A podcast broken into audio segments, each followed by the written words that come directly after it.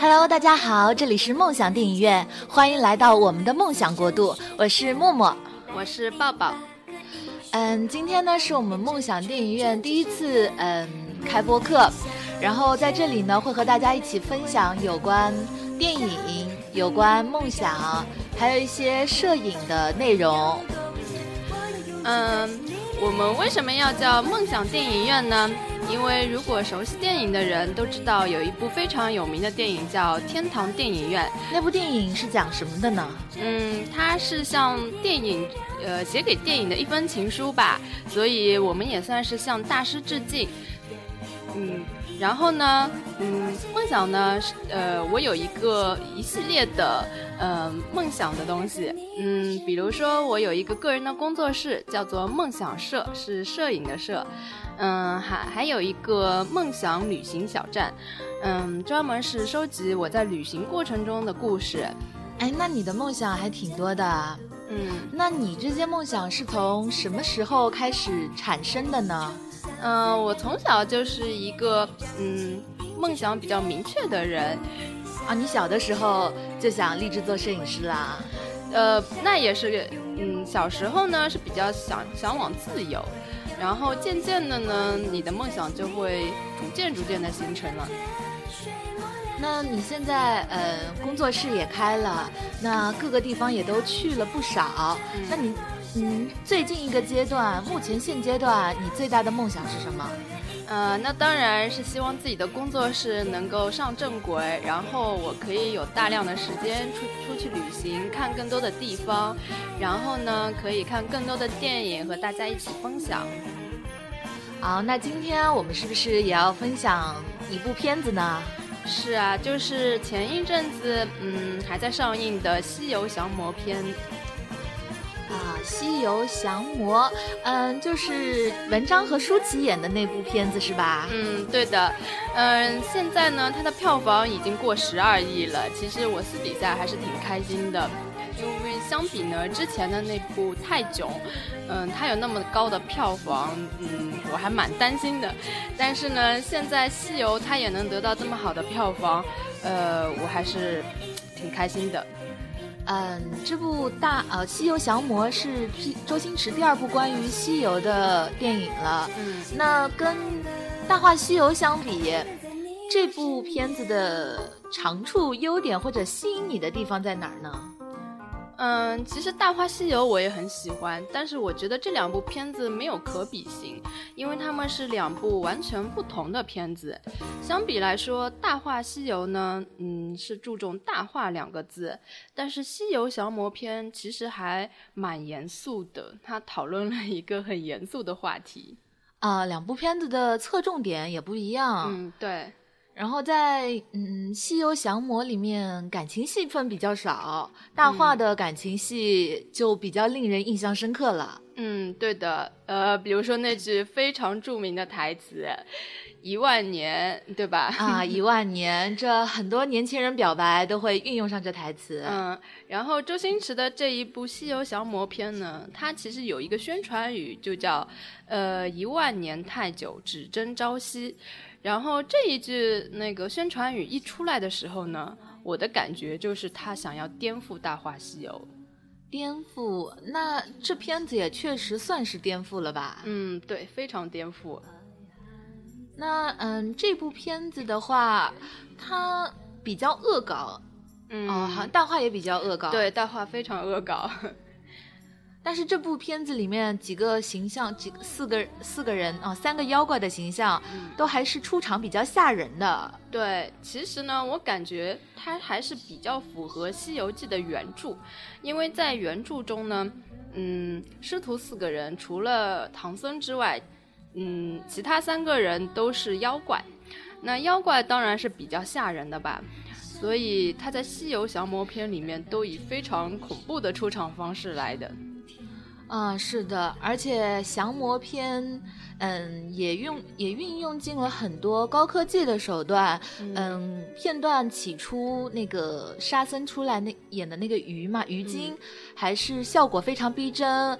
呃，听说很多朋友都被吓着了。对我，我也被吓到了，尤其是他那最后那个小孩救了好几次，最后还是死了啊，是的，呃，那个还蛮蛮悲悲剧的，嗯，就是那个场面。呃，跟大片的魔幻片那种惊险的场景比起来，也不逊色。嗯，对，我就感觉他这个片子吧，虽然说是搞笑片，但是它其中有很多悲剧成分，跟是穿插着。对，它就跟周星驰的其他片子呃相似，都是笑中带泪的。其实这样更能体现出那个杯嘛。嗯，洗过之后再杯，更加的。嗯印象深刻吧？对，比较深刻一点。嗯，然后我是比较喜欢，嗯，他那种气氛，因为国内的搞笑片吧，嗯，他是力求搞笑，他呃不会去做那些特别恐怖的场景啊，就是那些，而且那些搞笑片的话，就只是为了纯搞笑而搞笑，没有一些没有中心主旨。嗯，大部分是想要逗笑你，但是。他可能让你回味的地方比较少吧，然后这一部片子呢，它可以就是运用那么多恐怖的手法，他也不怕你因此而就是嗯觉得他不搞笑了，所以这方面还是蛮特别的。嗯，那这部片子令你回味的地方在哪儿？几个有几个嗯场景特别能让能打动你心呢？呃，首先我说它搞笑的部分吧。因为我是一个笑点非常高的人，几乎很难笑出来。但是这个片子里面呢，有一个嗯，就是唐僧学跳舞的那个片段，我笑的眼泪都出来了。哎，可是第一个片段就是在唐僧嗯唱那个什么《唐诗三百首》给沙僧听的时候，那个乖乖是吧？啊，那里我倒没有笑，那边嗯。它是一个很大的转折，刚才还是在很悲的一个残酷的画面中，突然就开始唱起歌来了。嗯，对，但是这这个画面呢，我倒觉得还是主要还是为了逗你笑吧。嗯，呃，可能我的笑点不在这边，但是之后那个嗯贴符啊，就是跟着他跳舞的那一段，我真的是笑到眼泪 眼泪都出来了。这也挺考验文章的舞技的。嗯，对的。然后呢，它也有呃让你觉得很感动的地方，但是嗯，感动的部分就感情部分吧，啊，就是最后呃女主角舒淇要死的那段，对。但其实呢，我看这片子呢，我是不不看感情部分的，我比较不喜欢那一部分，嗯，反而是孙悟空呃出来的那一刻，我非常激动。嗯，这是为什么呀？我不觉得孙悟空出场有什么特别的场景，就特别的片段。主要是我特别喜欢孙悟空这个人，我从头到尾都在期待他的出场。你是喜欢孙悟空这个形象，还是喜欢黄渤这个人？呃，黄渤这个演员我也非常喜欢，所以当初听说他要接演孙悟空呢，我是非常期待的。只是他的定妆照一出来，我有点被吓到了。啊，听说黄渤接这个戏也只是纯粹是因为，呃，爱好想要拍，想要这拍这个角色，没有收取任何费用。呃，这个收取费用我倒不太清楚，但是我知道当初。嗯，周星驰请他演的时候，他是拒绝的，而且拒绝了两次，因为他觉得周星驰的孙悟空是很难超越的。但是呢，嗯，周星驰他就很鬼啊，他就跟黄渤说：“你觉得可以怎么演？”然后让黄渤自己想了很多想法，然后。嗯，周星驰说好，就按你这个方法来演吧。然后黄渤就觉得，哎，那还不错。如果能按我的演，周星驰没有给他固定，就是一给他一个固定的框架框着，他可以随意的发展。对，一开始是这么说了，但是后来真正演的时候呢，那周星驰还是给他示范了一些东西的，肯定会有一些意见在里面。对，那你觉得黄渤这个角色演的怎么样？非常好，非常好。对他演好了之后，我就能够嗯接受他 那个很难看的那个造型了。嗯，然后嗯一开始呢，我是不能接受他又矮又丑，然后我现在想通，他为什么会那么矮呢？因为猴子嘛，猴子肯定是很矮的。你是说它变形之后变回猴子样子？对，它肯定猴子不会有人那么高吧，所以它就是很矮的样子。然后再加上黄渤他他之前的表演非常精彩，嗯，就是那个形象啊，也跟猴子非常像，所以我现在完全能接受这个角色了。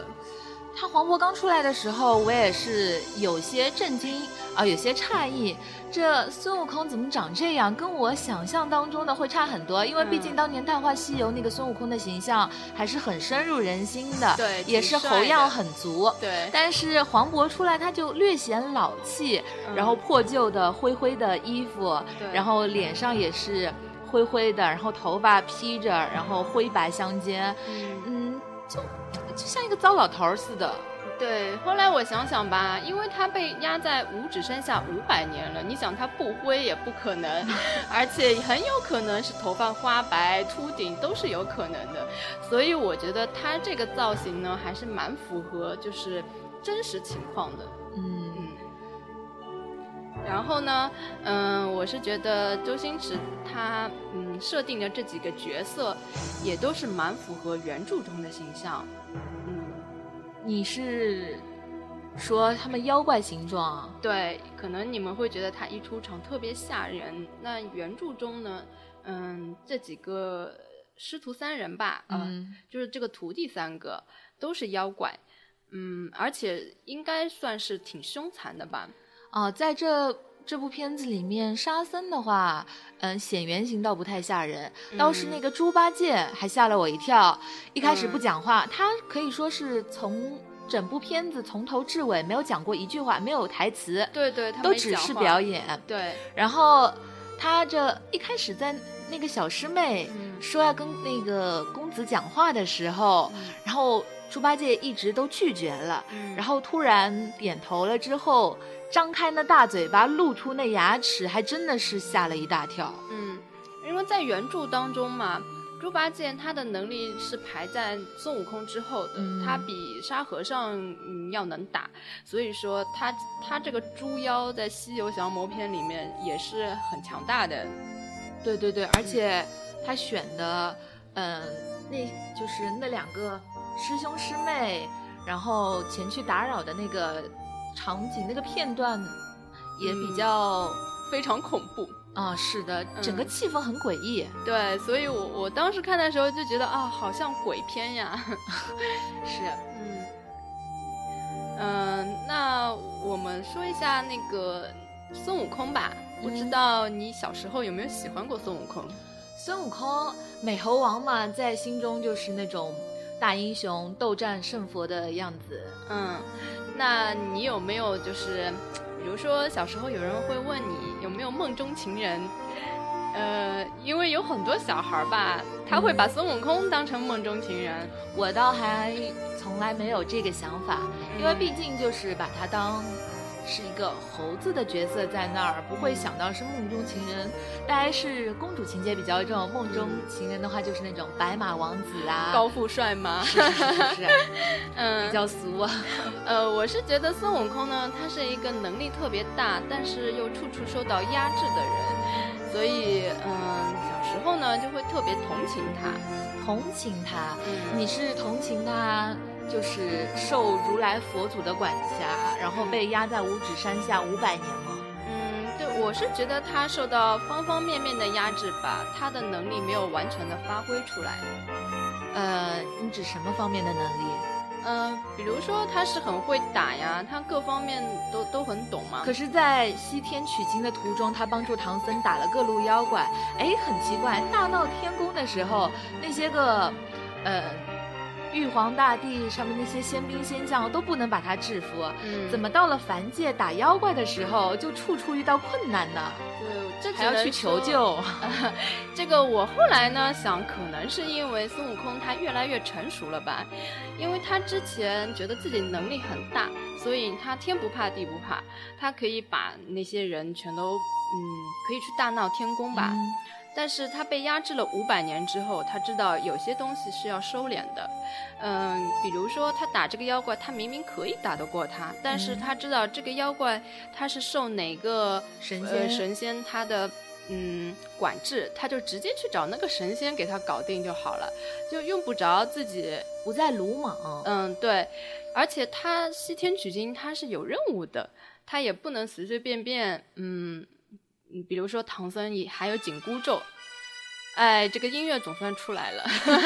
说到孙悟空，没有这个音乐，这个音乐实在太经典了。对，当初看那个《西游降魔篇》，嗯，孙悟空出场那一刻，这个音乐一出来，我就非常激动，是不是又感觉回到《大话西游》当年看《大话西游》的那个景象了？嗯，对，呃，包括这个音乐也是，嗯，《大话西游》里面保留了两段。就是呃哦不是《西游降魔篇》里面 保留了《大话西游》的两段音乐，就是完全没有改掉，就是这两个，嗯，这两个配乐一出来的时候啊，大家都非常感动。是的，这两个音乐算是特别经典的曲目，还有《大话西游》里面那个 Only You。嗯，对，就是如果现在他周星驰要重新再配乐的话，肯定就没有当时这个音乐效果那么好了。嗯，那是嗯，然后说回之前的孙悟空吧，我刚说到哪儿了？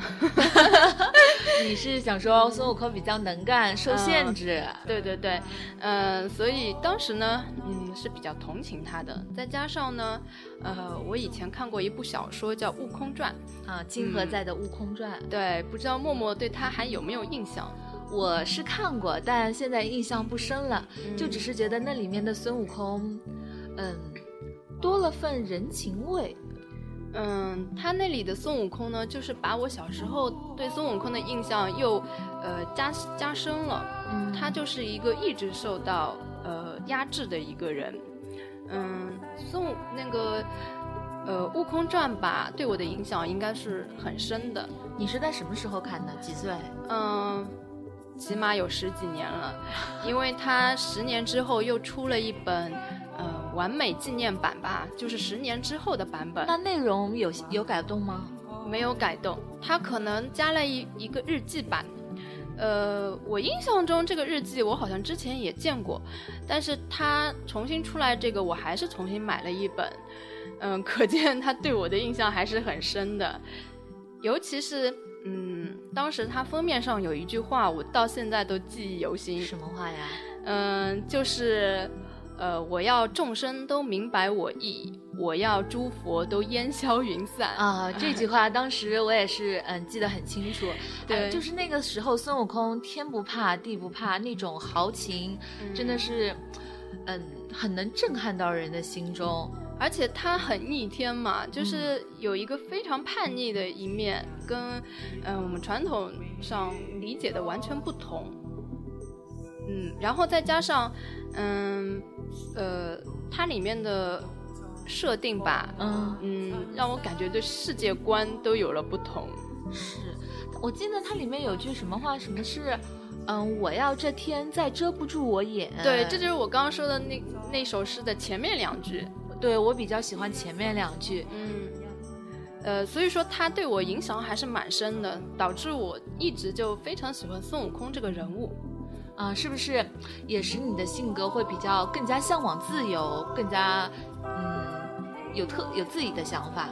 可能是吧，也有可能是我本身就是向往自由，所以才会喜欢这么一个人物，有共鸣。嗯，对，嗯，他就是说，嗯，小时候吧，还看了一个小说，嗯，它上它叫。名字叫一只泪流满面的猴子，讲的是孙悟空吗？对，讲的就是孙悟空。他说的是孙悟空一个就像这样一个呃有本事的人，却要受唐僧相对来说嗯本领比较弱的人的管辖吧，然后受他的控制，然后孙悟空还要受到各方面的压制，所导致他的能力不能发挥。就像现在很多人，他其实。呃很有才华，但是社会上很多规规规矩矩的东西压制着他束他，缚了他。对，所以很多人的才华都被埋没了。可是他也不算是才华被埋没，他跟嗯唐僧这个组合也算是，嗯，一个合适的搭配吧。嗯，如果从正面的角度去理解的话，其实它是一个嗯自我寻找、自我反省的一个过程吧。最后他也得到了，嗯，这个是你如果要看你怎么去想吧。你如果从正面角度来看的话呢，他是嗯自己经受洗礼了，然后成熟起来了。哎，如果孙悟空没有跟着唐僧，那他还是山中的一个泼皮猴啊。嗯，不是，其实你如果注意原著的话，它有一个现在被很多人忽略的，就是孙悟空学艺的那个那那个场景，嗯就是他虽然是呃石头缝里蹦出来，出身比较特别，但是如果他嗯没有去修修行，嗯他也只不过是寿命比别人长一点的猴子而已就是一只。普通的猴子。，对，但是他之所以跟其他人不一样呢，就是他会去思考，他会想，嗯，过了几百年我就死了，嗯。呃，那我来到这个人世间有什么意义呢？所以他会去寻找长生之道，然后去呃嗯修行，去练一些本事，这就是呃他的一个呃改变性的一点，嗯但是嗯，就是就说他修行，如果嗯他就是像一只普通的猴子啊，或者说是嗯不是那不是那么泼皮的猴子，也许嗯也不会遇到唐僧，也不会有大闹天宫这一说，就成了猴仙儿、猴仙。嗯，他其实吧，他学呃学本领的时候呢，他的师傅为什么到最后没有没有全部教会他，就是看出他的个性其实还是嗯挺不受管制的，怕他闹得天翻地覆了。对，看出来他是一个有野心的人，呃，所以说他的那个师傅后来就把他赶出来了。那他师傅为什么不把他看在身边管着他呢？嗯，这 个问题，呃，我我想啊，估计是，小说走向，嗯、也有可能是他的师傅觉得他应该要经历这一些，因为有些呃有些人你管制不如让他自己去经历一回，对吧嗯那倒是。嗯嗯，所以说这个《西游降魔篇》呢，呃，原先他，嗯，周星驰他说这一次的主角不是孙悟空了，我还挺失望的，因为相对来说我不是那么喜欢唐僧，然后这一次的主角改成了唐僧，我原先嗯还挺担心的。那他这么，你整部片子看完之后，现在还有这失望感吗？没有了。呃，我觉得他，嗯，这个这个片子应该只是一个开头吧。它应该是算是《大话西游》的前传。呃，我觉得跟《大话西游》好像没有什么联系，《大话西游》吧，它完全是一个恶搞性质的片子。嗯，但是它恶搞当中，嗯，流露出的那些真情还是比较能打动人的。嗯，对，大部分人喜欢《大话西游》，就喜欢它里面的感情戏对，嗯，但是呢，我是觉得它，呃，大《大话西游》是挺好看的，但是，嗯，它不像《西游降魔篇》那样，还是按照原著的那个主线来走的。你基本上没有办法理出《大话西游》它的一个顺序吧。它呃穿越，然后又回来，对对对，它讲的其实是一个打散的故事，然后，嗯，它的主题肯定是感情吧，嗯，所以说就，嗯，跟原著区别还是挺大的，对他们想表达的东西还是不一样的。对，完全不同。所以说，有很多人把这两部片子做对比呢，我觉得其实没有可比性啦。哎，听说周星驰，嗯，在《西游降魔篇》之后，还会有接二连三的几部关于西游主题的片子。嗯，我觉得他应该会有，因为他这个降魔篇拍的只是，呃，原著中的刚开始那部分嘛，就是嗯唐、唐僧收徒弟的那一部分。嗯，然后之后呢，我相信孙悟空的戏份一定会变多的，这个我就非常期待。嗯，西天取经途中，孙悟空是最，嗯，应该他会成为主角吧？嗯，是，不知道接下来片子会不会依次以四个，嗯，他的三个徒弟依次来作为主角呢？嗯，这个谁也没有办法知道。周星不过还是蛮期待的。对，他是怎么想的？嗯，所以说，呃，这一部开篇，我觉得它还算是开的不错的。嗯就希望接下来的收尾不要一个龙头虎啊，不对，蛇尾。我觉得吧，他们应该还是要看票房的。比如说你这一篇，嗯，它票房特别好，嗯，就会不断的有续集出来。那我希望它的票房呢，可以一直都挺好的。嗯，我也是这么希望。嗯，然后周星驰的其他片子，不知道你看过没有？嗯，看过。他之前的搞笑片很多，譬如说。嗯，唐伯虎点秋香。嗯，你有没有特别喜欢的一部？嗯，特别喜欢的应该就是《大话西游》了。嗯，撇去这个的话，因为周星驰其实，嗯，我对他个人的想法吧，我觉得他还是一个蛮有追求的人。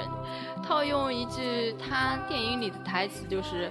人如果没有梦想，那跟咸鱼有什么区别？呃，我觉得他应该还是有自己坚持的。是，可是很多人都说周星驰之前的搞笑片算是经典，但是近几年来拍的片子就嗯没有以前反响那么好。你的看法呢？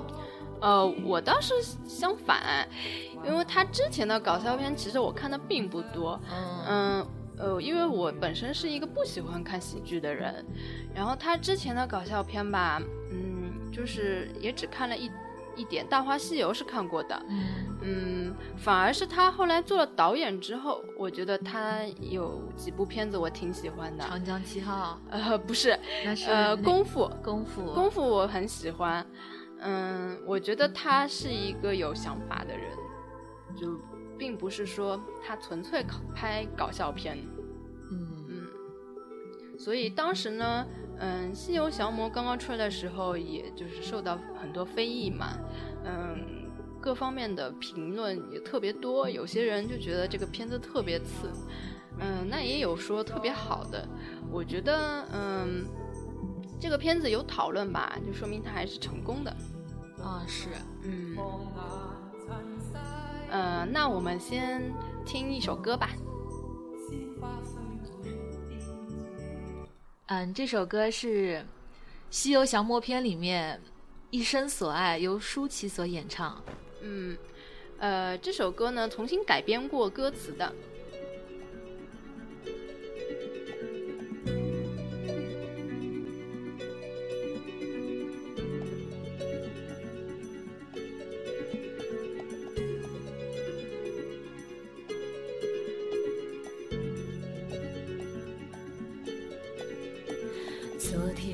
今天过去不再回来红叶落下色彩变苍白从前直到现在。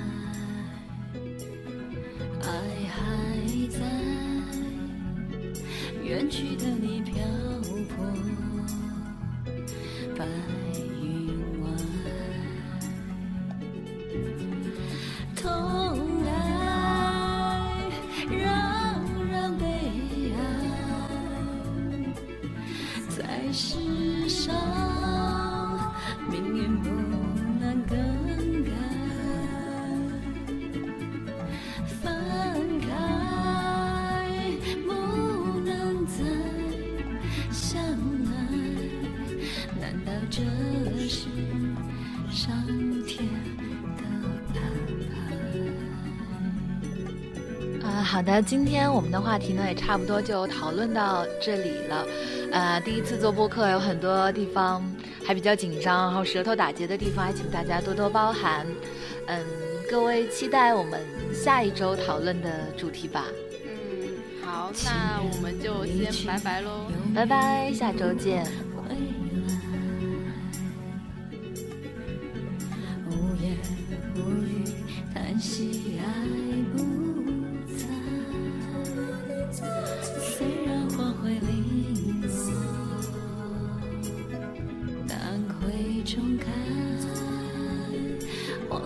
时的